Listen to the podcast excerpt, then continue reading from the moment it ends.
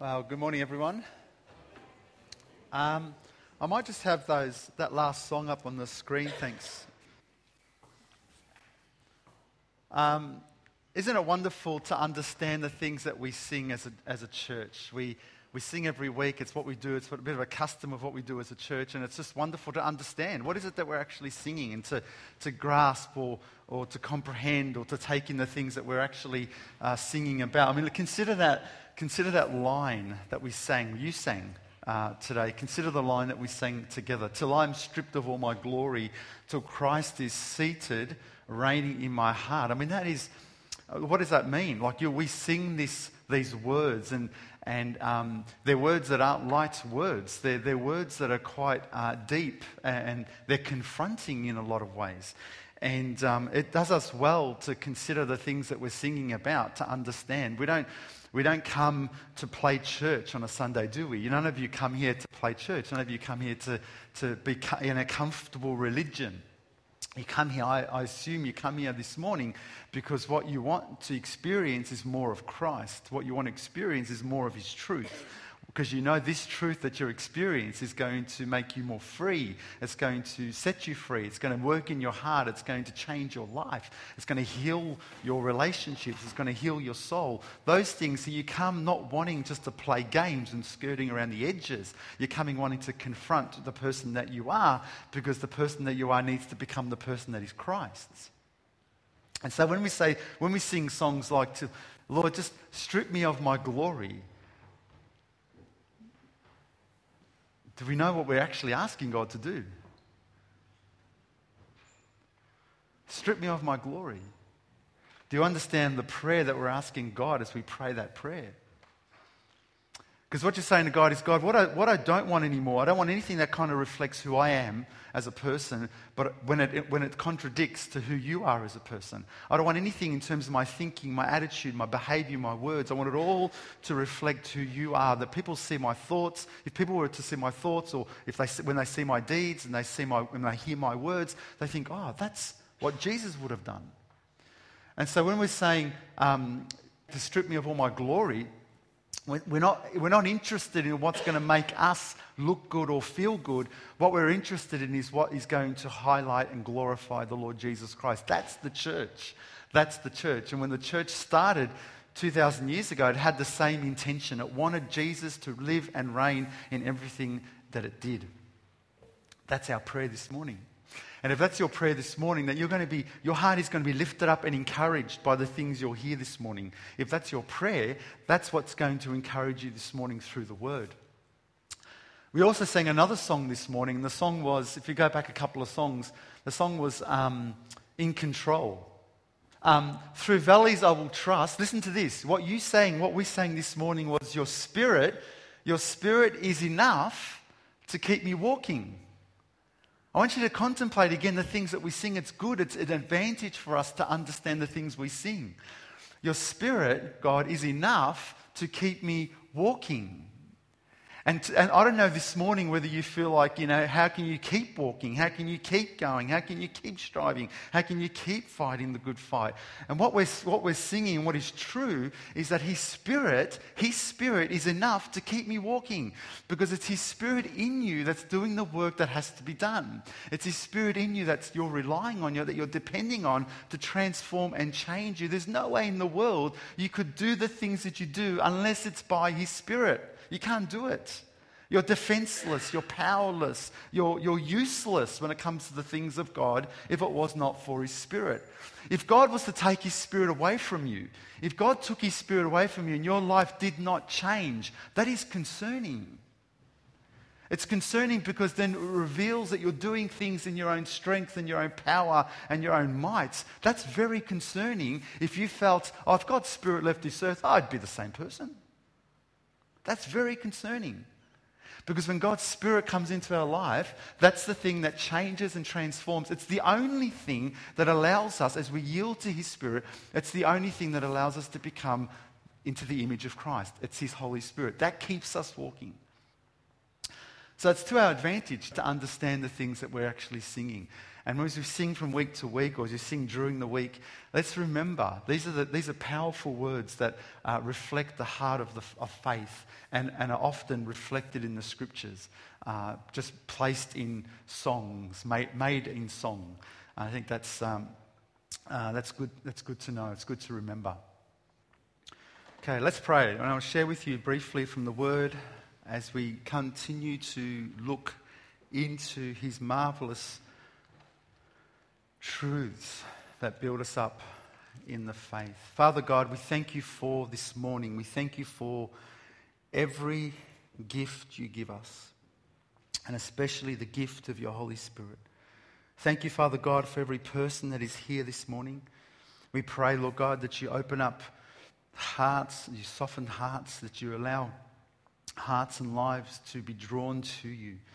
Lord Jesus, we need you and we pray your blessing on all that is said. Father, we need you in everything, whether it's people here, people traveling. Father, we continue to pray your, your safety, uh, your strength, your help, your guidance in everything that we're doing. We pray your blessing uh, on us, Lord Jesus, because we are so dependent on you. So, Father, we pray, bless this time in Jesus' name. Amen. Amen. Okay, let's open our Bibles to 2 Timothy, 2 Timothy chapter, chapter 3. 2 Timothy chapter 3. One of the great desires that we have when we share the Word of God with you, one of the great desires we have is for Christians to become um, genuine, genuine in their faith. It's, it's kind of pointless to share with you anything and your faith not be genuine. So, one of the great desires in sharing with you is to make sure that you come to the stage of your life where you can say, Look, my faith in Christ is a genuine faith. It's a genuine faith. And we want to see that because we want you to experience everything of Christ. It's the, what we call, what the Bible calls the fullness of Christ. We want you to experience the fullness of Christ. And you can't experience the fullness of Christ unless your faith is authentic, unless your faith is genuine, unless the Spirit of God is working in your life. And the more you resist the Spirit of God in your life, the less opportunity, and, and you'll never experience what we know as the fullness of Christ. And so, as adults who seek meaning in life, we hope and we know and we trust and believe that the Lord Jesus Christ brings that into your life as you seek Him. For young people, as you seek calling in life and what's your calling in life, we know the Lord Jesus Christ is going to impart that into your life as you put Him first and as you trust Him. You don't need to worry about calling in life as young people. You don't need to fear and be worried about what's my calling, what's my direction, where am I going to go, who am I going to become, because the Lord Jesus Christ has got that secure and set for you if you trust in Him. He'll, he'll make it work. He'll, he'll pave the path, the way for you. He'll, he'll make sure that you are f- there where you need to be because you are trusting in Him. And He promises, He promises to take care of that.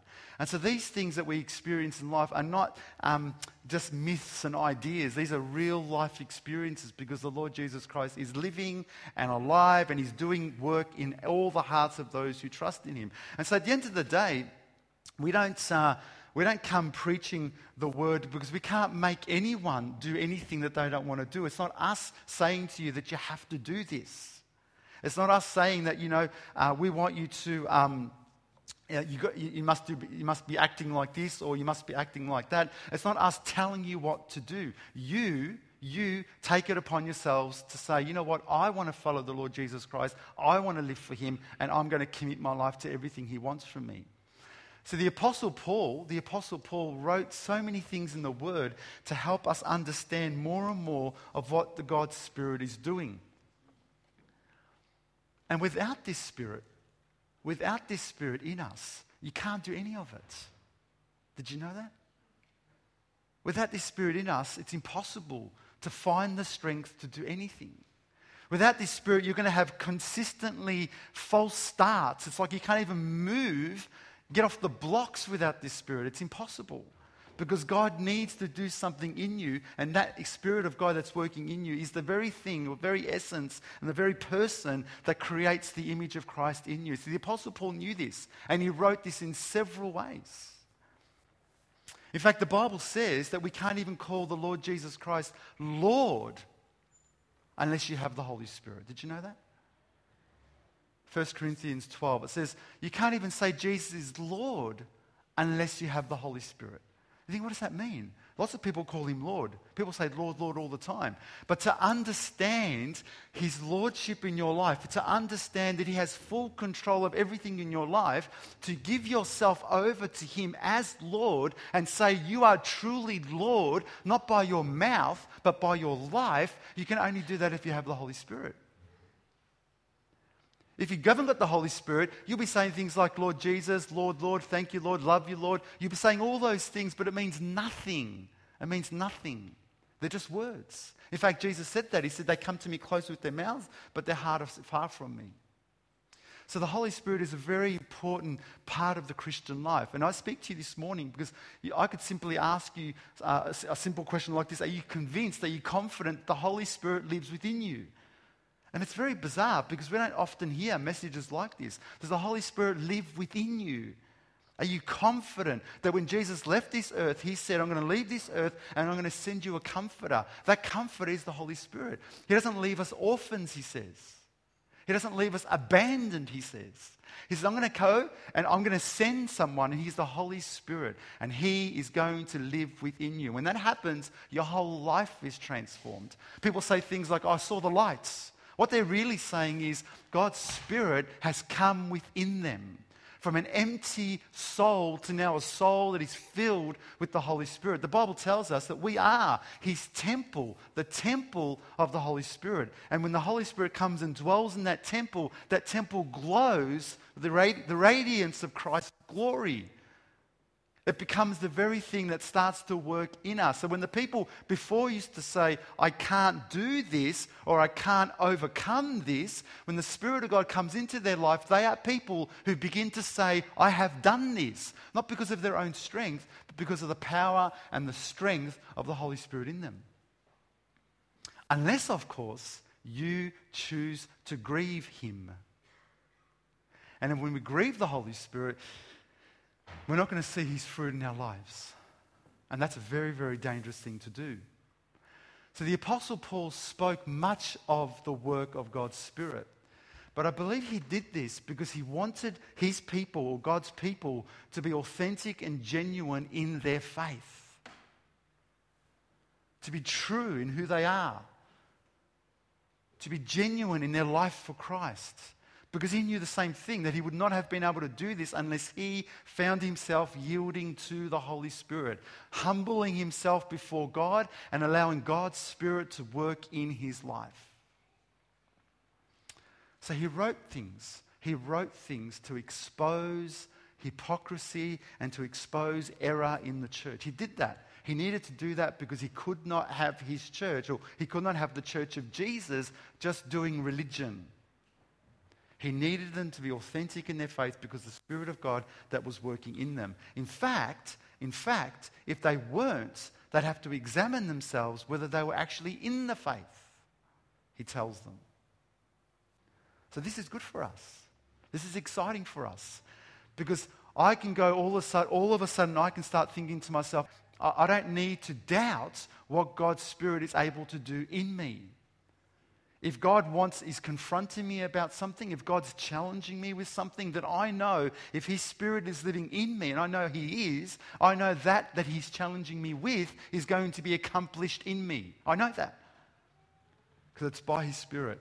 Gone are the days where we would feel defenseless, weak, defeated, incapable, because we relied on who we were. Gone are the days when we thought to ourselves, I can't do this, I can't keep forgiving, I can't keep loving, I can't keep going the extra mile, I can't keep being caring, I can't keep showing compassion. Gone are the days when we, start, we, we always found our default to be, I can't. Because the Spirit of God is now in us. And if the Spirit that raised Christ from the dead is now in us, what do you expect to see? Think about it for a moment. The same spirit that had the ability to raise a man from the dead, is that weak or powerful? Is that kind of some, nothing or something significant? That same spirit, the Bible says, now lives in us. And if that same spirit that raised Christ from the dead lives in us, what do you expect to see in you?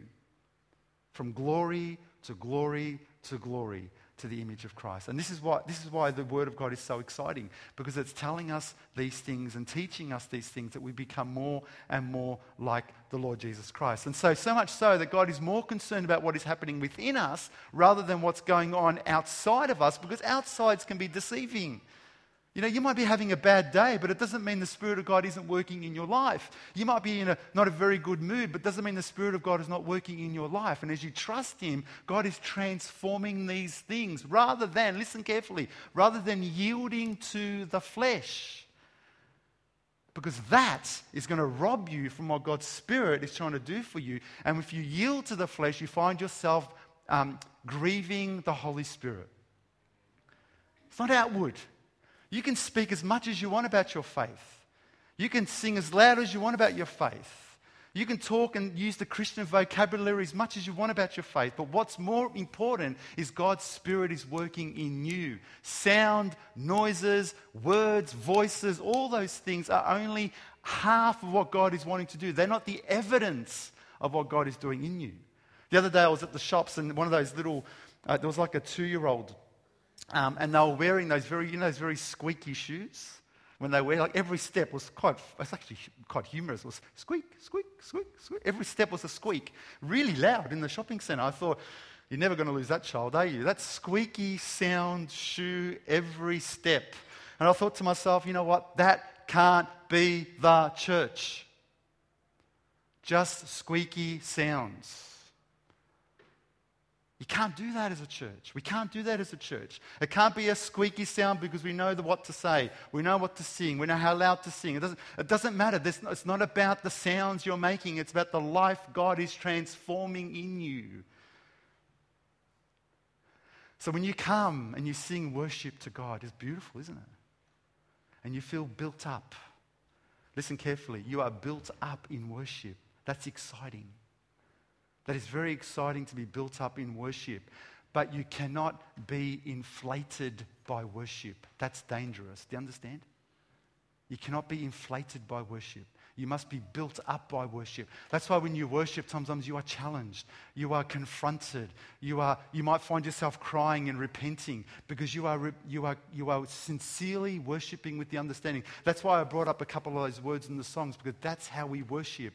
And so we can't be inflated by worship because to be inflated by worship is to go out, have an argument with your partner as you go out, and all of a sudden you're like getting angry again. What happened to your worship? You, you, you look so spiritual in your worship. You look so strong in your worship. And then, what, two minutes later, you're having an argument and a fight?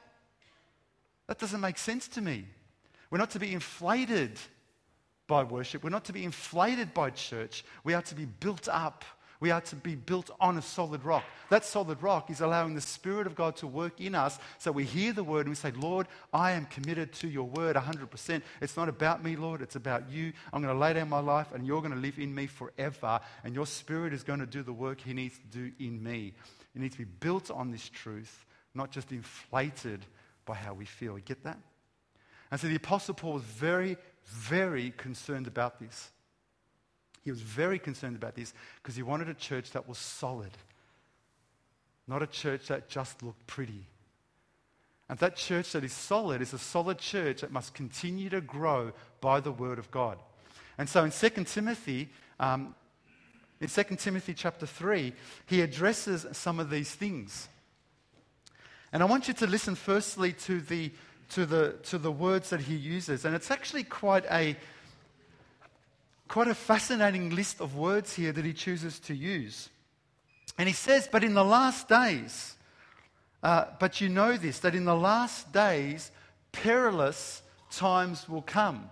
Now, if you're familiar with this passage, I want you to stay with me for a moment because there's some really fascinating things in this passage that I want to draw your attention to. We're only going to read five verses. Okay? But in these five verses, it's full of things that we need to be aware of because what the Apostle Paul is doing is he's exposing, he's exposing stuff that isn't good for Christians to be doing. Because he wants a church that's solid, on the rock, built up, led by the Spirit, and working, working uh, having God's work in their lives. So he says, in the last days, there's going to be some really bad things happen. In the last days, there's going to be some really perilous times. What comes to your mind? Some really perilous times, really risky, dangerous things going on. Global warming,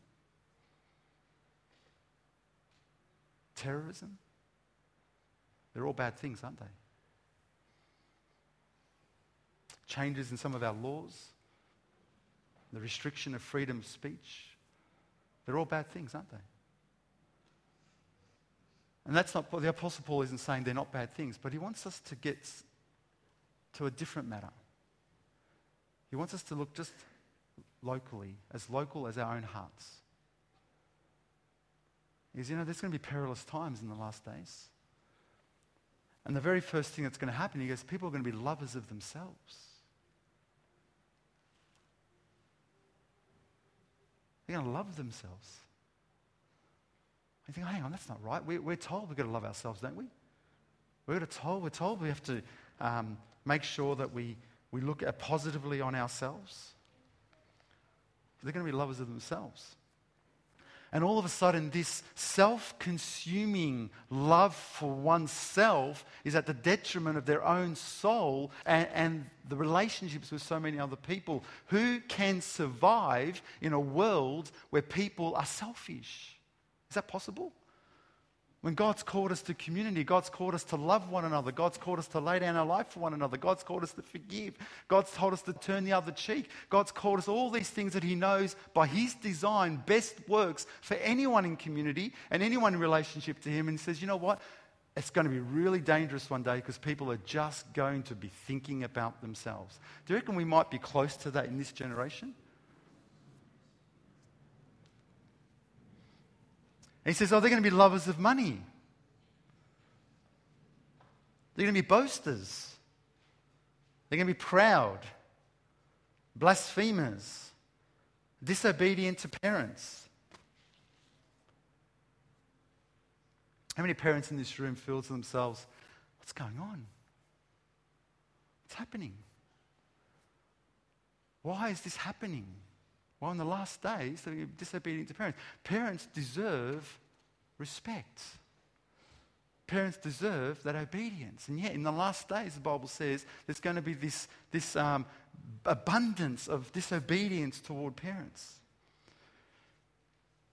Unthankful, unholy, unloving, unforgiving, slanderers, without self control, brutal, despisers of good, traitors, headstrong, haughty, lovers of pleasure rather than lovers of God. And I want you just to think for a moment about that list. I'm going to just go through and just talk about two or three of them as just to give examples. But just I want you to think about that list for a moment. And if we're really sincere about our faith, the very first thing, when I read that list, this is what I do. I read that list and I don't think all of a sudden of my neighbor. I don't think all of a sudden the person that's annoying me. I don't think all of a sudden my colleague at work. I don't think that when I read this list. The first thing I do is this Lord, is it me? Is it me? Do I love money, Lord? Am I unsatisfied with what I have and all I want is more? Or do I live in a continual state of contentment? Knowing that if I have more or have less, I'm content. Lord, am I a boaster? Am I uh, proud? In other words, it's all about me. Why do they talk like that about me? How come they don't give me the attention that I need? How come they don't give me the affection that I need? How come they don't applaud me the way I should be applauded? Is it about me, Lord God? Am I this? He goes on to talk about um, um, uh, blasphemers, disobedient, we talk about disobedient, unthankful. Do I carry in me this constant negativity about things, or do I, as the scriptures teaches me, give thanks in all things? Am I unholy when God calls me to be holy? Unloving. This is an interesting word because the Bible is the Bible basically saying without natural affection. In other words, the people in your life, even your closest people, like your siblings and your family, the people in your life where supposedly that should be for you a natural affection, it's not there. The love isn't there, even to the closest ones where it should be natural for you to love.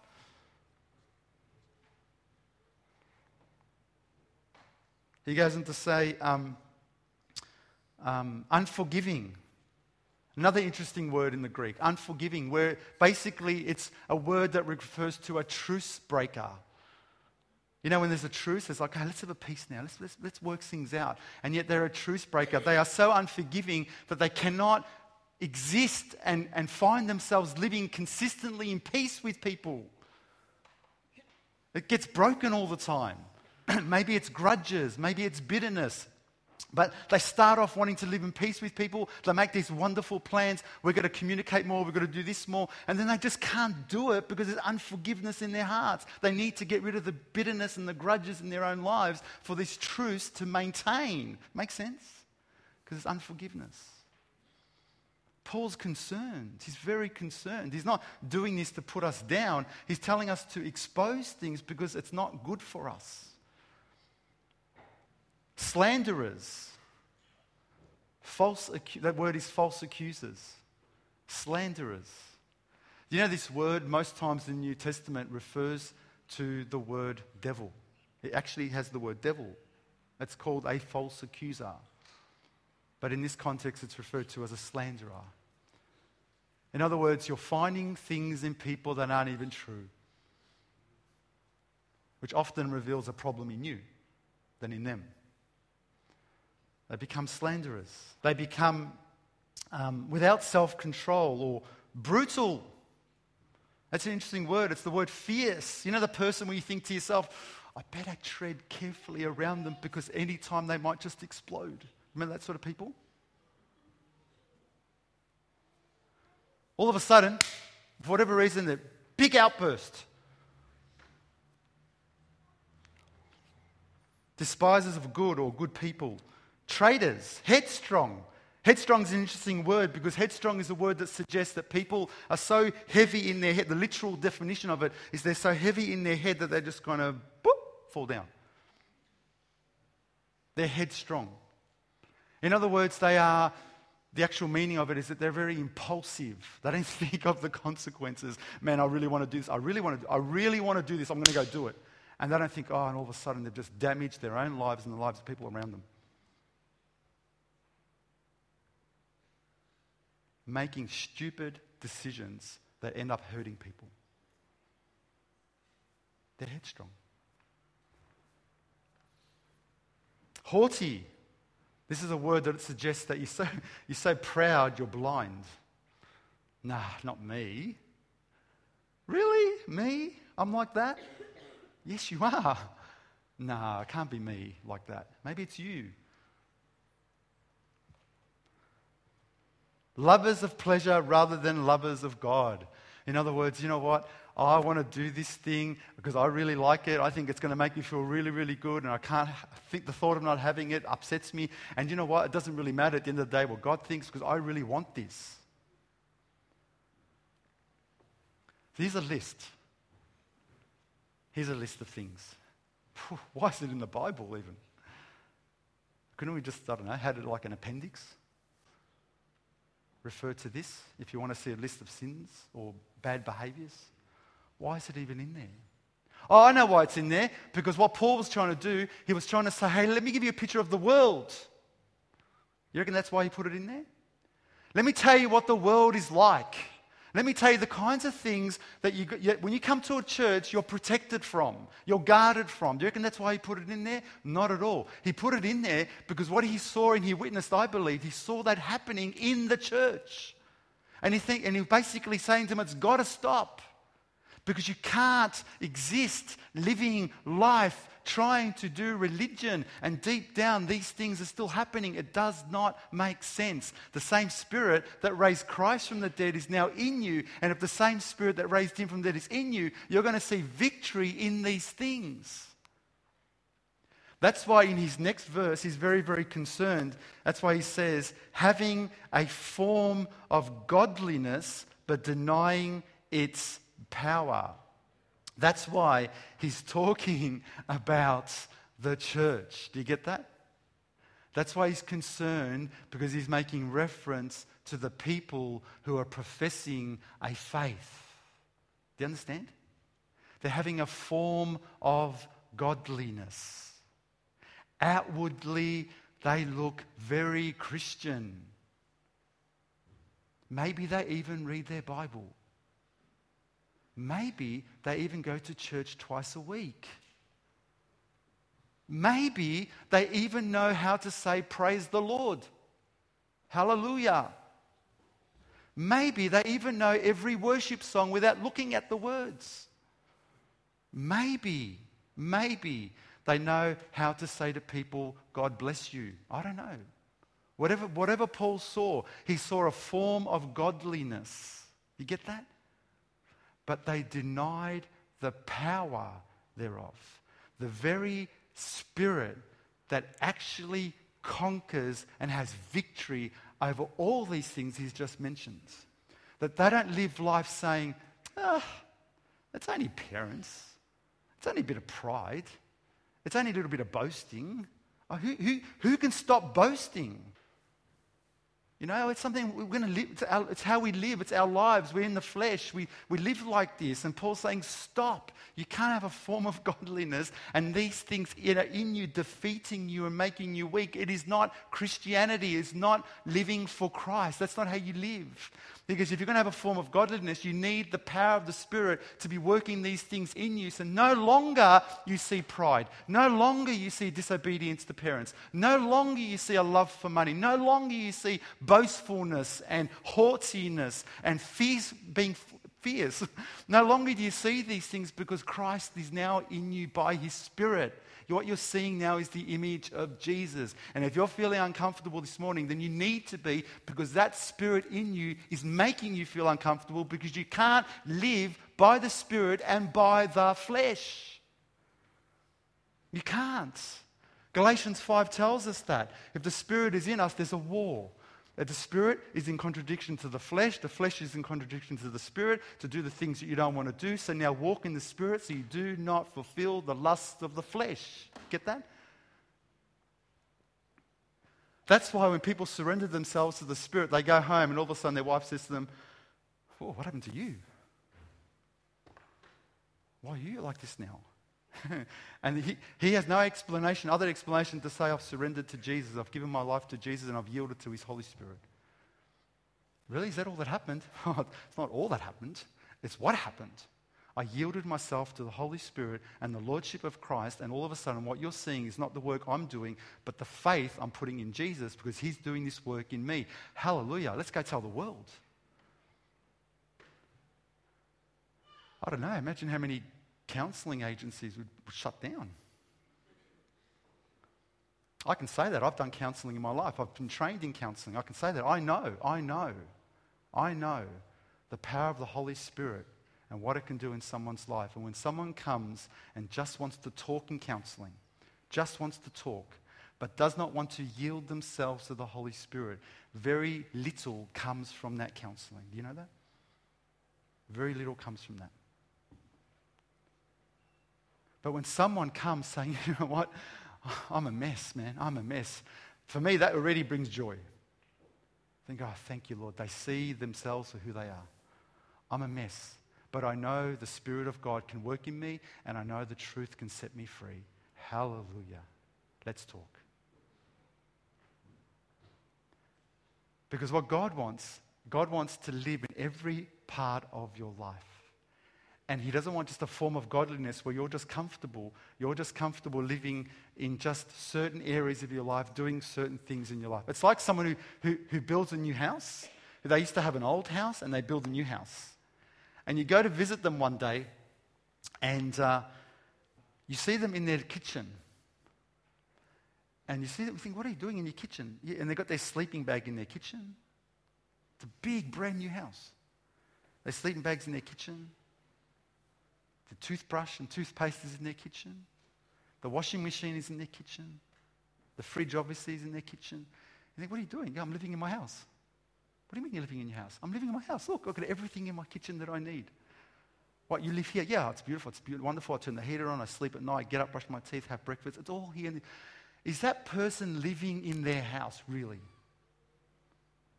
Are they really living in their house? They've got a massive six bedroom, two lounge, theatre room, whatever it is. Are they really living in their house? Because all they're doing is living in the kitchen. That's not living in your house. We can't say, you know what? Christ lives in me because everything I say, I say for Jesus, but then the way I act is a whole different thing. Or he lives in me because, you know what, I, I'm very good when it comes to going to church, or I'm actually a nice worker at work. I work well. But another part of my life, I know I'm working. I don't know if that's the part I want to give to Jesus. You can't do that. You can't have Jesus part of your life and exclude him in other parts and choose the parts that you think are comfortable for enough for him to be Lord of your life. If he is Lord, he is Lord of everything every part, every thought, every internet search, every um, passage of everything that you read, every place that you go to, every conversation that you have, every relationship that you're in, whatever it is, He is Lord of everything. And so the outwardness of Christianity is destructive unless it works the inward power of the Spirit. You get that? And that's why Paul is saying this. He's saying they have a form of godliness, they look Christian, they speak Christian, they act Christian, but in them they are defeated and weak and constantly being um, uh, yielding themselves to the flesh and to sin. It has to stop. So that what we experience, rather, is the power of God working in our lives, transforming and changing us into the image of Jesus. This is exciting. I'm going to wrap it up. This is exciting. Why I think it's exciting is this because without the Spirit, you can't even get off the starting blocks, can you? you can, you'll have so many false starts without the Spirit. You'll try, oh, false start, go back. You try, be like false start, go back, because you're trying to do it in your own strength. You're trying to manipulate a situation. You're trying to convince someone by your own human reasoning. You're trying to build a church by I don't know, um, methods and methodologies that builds churches, all that stuff, rather than the Spirit of God that first comes into your life and makes you His. Yeah, it makes you His. And the Spirit of God that transforms your life to become like Him in everything. And as you yield yourself to God's Spirit and you say, Lord, I can't do this on my own and you humble yourself before the Lord and say, Lord, I need you in every part of my life. And you yield yourself up to His truth, even when it hurts. It's called denying yourself. Have you heard that before? It's called denying yourself. Even when that experience is there and you deny yourself, this is where you begin to see the power of God working in your life, transforming you. Can I encourage you, beloved? Can I encourage you, brothers and sisters? When you are tempted to say, I can't, this is not motivational message. It's far from being motivational. But when you say, I can't, can I remind you, who is it that lives in you? Who is it that you're yielding to? Who is it that you're surrendering to? And when that happens, that is when you see the power of God. You don't see the form of godliness, you see godliness on the outside indeed, but you see the power of God working within you. That is the evidence of the Holy Spirit. That is the power of God. And that is my hope for all of you. Because if you come here desiring to want more of Jesus, then the same spirit that raised him up from the dead is the same spirit that lives in you. You will see it. You will see it. Let me pray for us.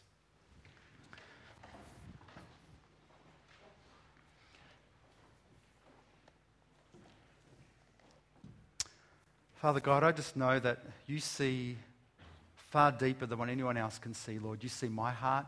You see what is going on deep within me. You see the pain, the struggles. You see what is happening in the hearts of everyone in this room.